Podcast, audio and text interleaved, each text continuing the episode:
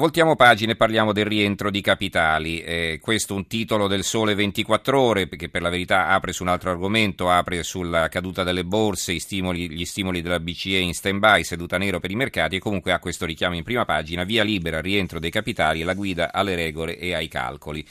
Eh, voluntary finalmente legge, ma già si preparano nella legge di stabilità le modifiche alla procedura, è troppo complessa, correzioni anche per l'autoriciclaggio, già pronti i modelli. Questo è il titolo di apertura di Italia Oggi. Sull'argomento apre anche il messaggero che stranamente non apre sulla vicenda romana, rientro dei capitali, approvata la legge, c'è l'autoriciclaggio. Ne parla anche l'avvenire, rientro capitali, legge ok, si punta a 6,5 miliardi, il secolo XIX, l'autoriciclaggio è reato, niente galera a chi si autodenuncia, il resto del Carlino, via libera al rientro dei capitali, il nuovo condono nell'occhiello. Ecco, io vorrei partire proprio da questo occhiello con il nostro ospite Victor Ukmar, avvocato, giurista e professore emerito di diritto tributario all'Università di Genova. Professore, buonasera. buonasera.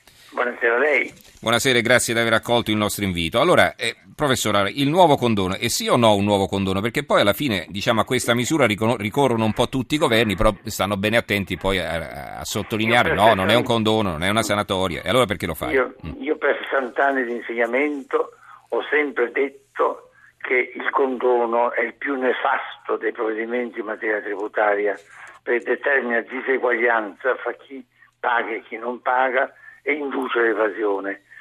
Mi si dice in questo caso che la situazione è un po' diversa, perché per i condoni classici c'era anche un abbuono nel pagamento delle imposte, c'era una riduzione dell'imposta.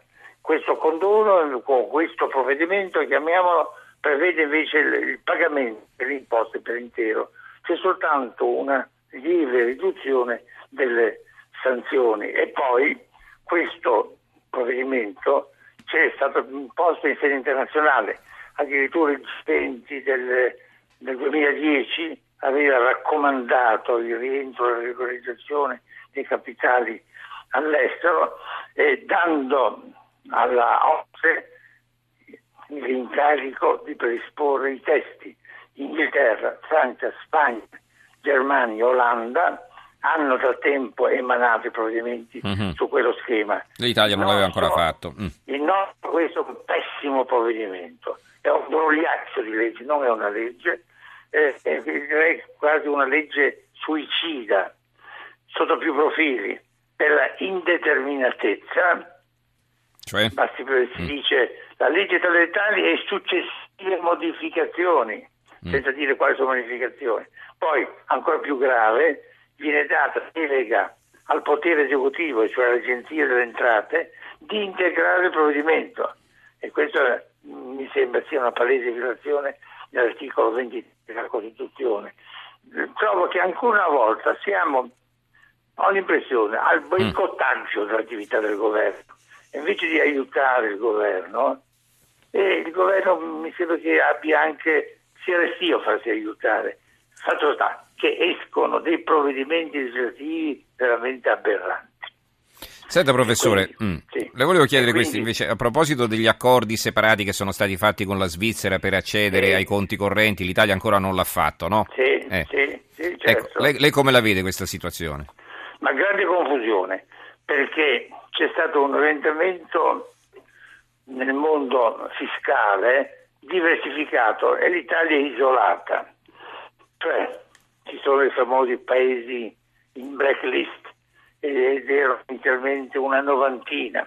Mm-hmm. Poi l'Ocse ha modificato atteggiamento dicendo che non è in blacklist il paese che aderisce allo scambio di informazioni sì. e in questi due anni sono stati centinaia di accordi, eh, addirittura con Liechtenstein, addirittura con Andorra, mm-hmm. mentre l'Italia è rimasta fuori quindi abbiamo una situazione di estrema incertezza, anche sul provvedimento di cui stiamo discutendo, perché si attende per entrare in vigore che siano conclusi accordi sullo scambio di informazioni. Senta, un'ultima domanda al volo, professore. Sì, Secondo sì. lei questi 6,4 miliardi sono diciamo, una somma che possiamo attenderci di ritorno con una certa no. sicurezza eh, o no?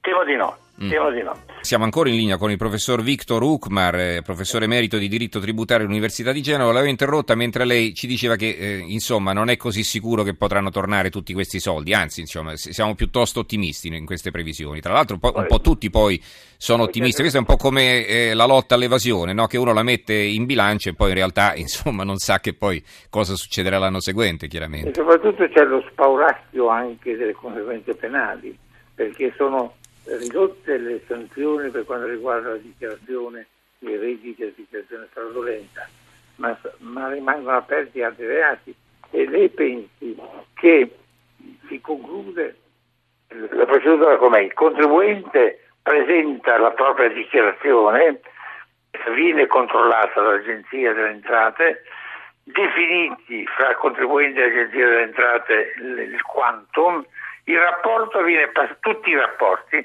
vengono passati alla Procura della Repubblica e quindi nascono mm, preoccupazioni, incertezze, soprattutto incertezze. Noi siamo, il guaio della nostra legislazione è l'assoluta incertezza, questo è il grosso guaio. Mm-hmm. Bene, allora ringraziamo il professor Victor Ukmar, avvocato, giurista e professore emerito di diritto tributario all'Università di Genova. Grazie professore, buonanotte.